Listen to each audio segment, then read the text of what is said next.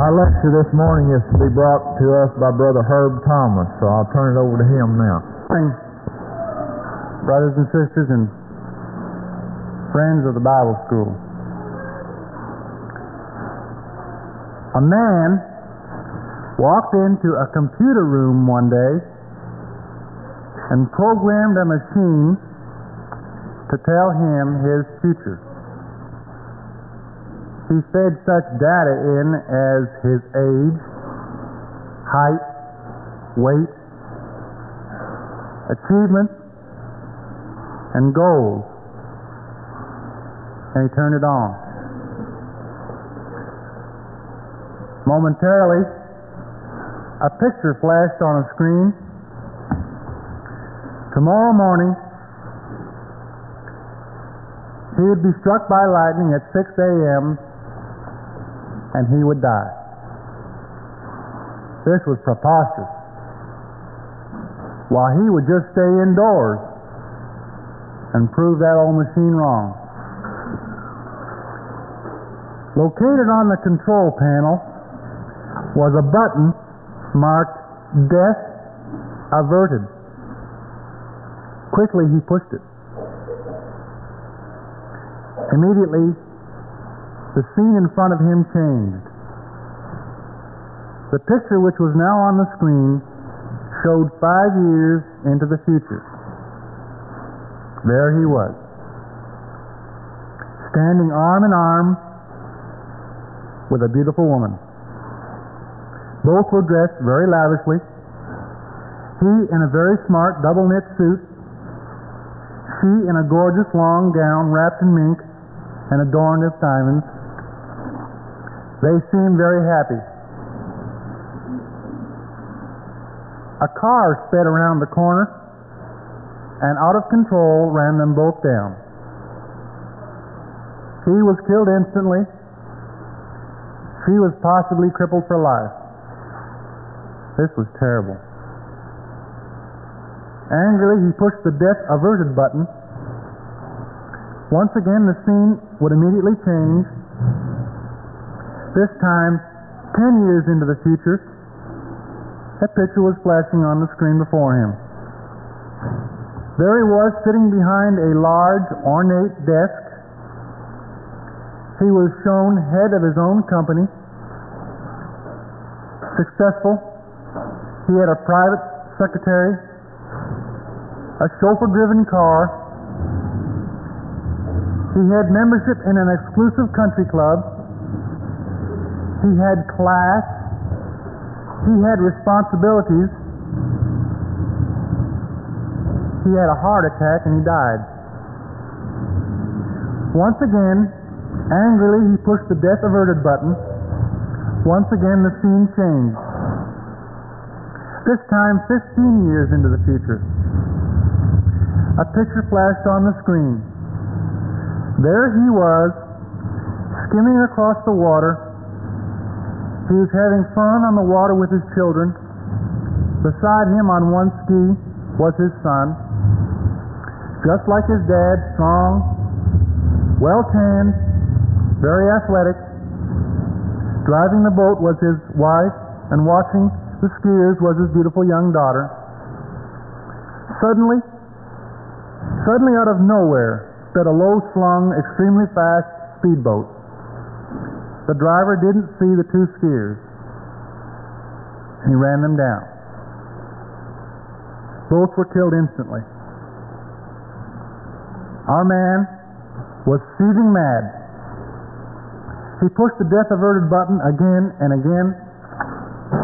The resulting picture was equally as impressive, equally as depressing. The results were always the same. Finally, he decided to go home. What he didn't realize was that he had become so wrapped up in all his accomplishments, so wrapped up in his future, that suddenly it was very late.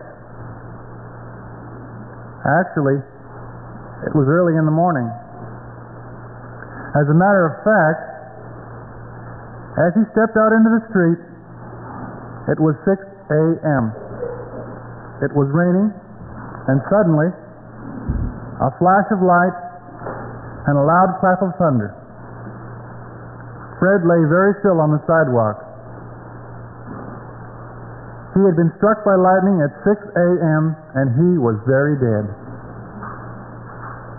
Our man wanted to know the future, but we all know he went to the wrong source. Our man wanted life, but he got death. Let's talk about life. Is it attainable? Unlike our man, we can't push, push a death averted button. But we can do what Christ said in John 5 and 39 Search the Scriptures, for in them ye think ye have eternal life. In the Scriptures, we find that man is without goodness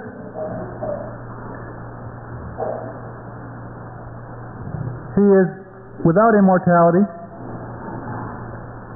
without honor, and without glory.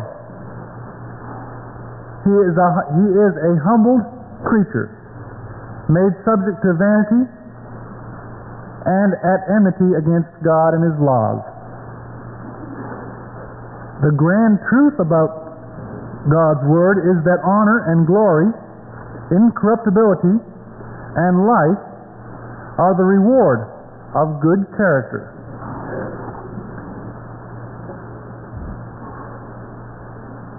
It is reasonable to assume then that bad character must be rewarded also.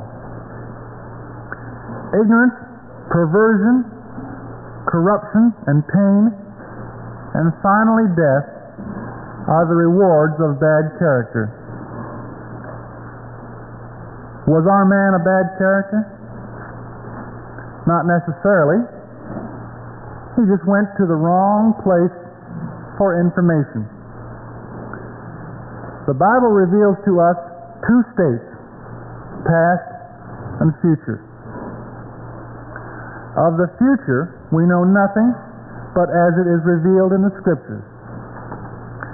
Of the past, like the present, the Scriptures deal with the living, not the dead. We learn of the past by reading the Scripture text, and we learn what the future holds also by reading the Scriptures. It is unfortunate very few men acknowledge that the Bible holds the key to future happenings. By its own testimony, the past has been recorded and the future proved infallible.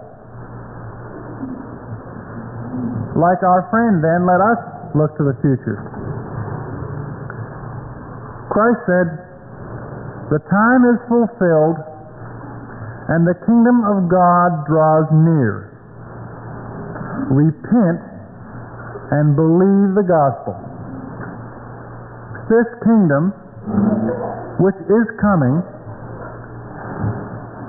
is not like a circus which moves from place to place and is soon to come to our area, but like a blanket. It will cover the earth. It is said, God's glory shall fill the earth as waters cover the sea. Isaiah put it this way Hearken unto me, ye that follow after righteousness, ye that seek the Lord. Look unto Abraham your father, for I called him alone and blessed him. For the Lord shall comfort Zion, and joy and gladness shall be found therein, thanksgiving and the voice of melody. The kingdom to come is also referred to as an age to come. That which succeeds it is referred to the age of ages. Both these ages are future, and the scriptures show promise of man's inclusion. Paul asks this question How shall we escape if we neglect so great salvation? Here's what we escape from ignorance of God's way, moral perversion, evils of this present life, and dissolution of the grave. We can escape if we believe that Jesus is the anointed King and Son, of the living God, if we believe that He died, was buried, and rose from the grave. That you believe just as Abraham and have faith that God is the rewarder of them that diligently seek Him and that He is the creator and sustainer of all life. Then you must be immersed in the name of the Father, in the name of the Son, and the Holy Spirit. That you walk worthy of His high calling. That you walk in patient continuance, denying yourself of ungodliness and worldly lust living soberly, righteously, and godly, looking for that blessed hope and the appearing of the great Lord and Savior Jesus Christ. Now, like the spokes of a wheel, you miss one of these things, soon you will weaken and fall. We, just like our man Fred in the story, don't want to die. All our life should be spent living so that we might live. If a man would praise the Lord, if he would remember him, if he would celebrate his name and give him thanks, if he would hope in his truth, if he would do anything and everything in Christ, then when he dies, he must rise again. Paul was convinced of this.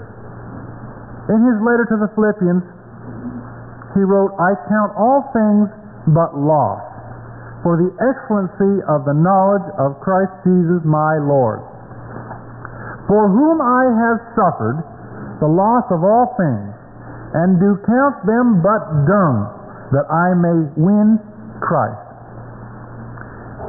He goes on to say, not having mine own righteousness, which is by the law, but the righteousness of God which is by faith. Then in verse 11 of that chapter, he says, That I might attain unto the resurrection of the dead. Paul knew, as did David, that in death there is no remembrance of thee, O Lord. And in Ecclesiastes we read, Whatsoever thy hand findeth to do, do it with all thy might. For there is no work, nor device, nor knowledge, nor wisdom in the grave whither thou goest. Paul knew that as a living man, he stood related to only two states the present and the future. Paul knew that what you did in the present controlled what happened to you in the future. Paul also knew that in death there was no future. The scriptures tell us that tomorrow is promised to no one.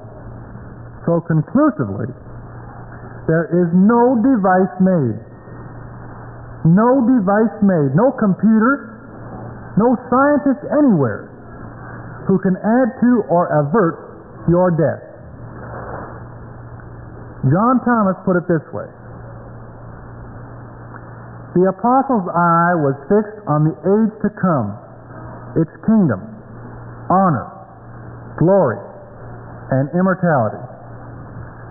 The things of the kingdom and age to come are the things which are not seen, yet are enduring. They are not yet seen by the natural eye, but are discerned by the eye of faith, by the light of divine testimony. Paul said in Colossians, If ye then be risen with Christ, seek those things which are above. When Christ, who is our life, shall appear, then shall ye also appear with him in glory.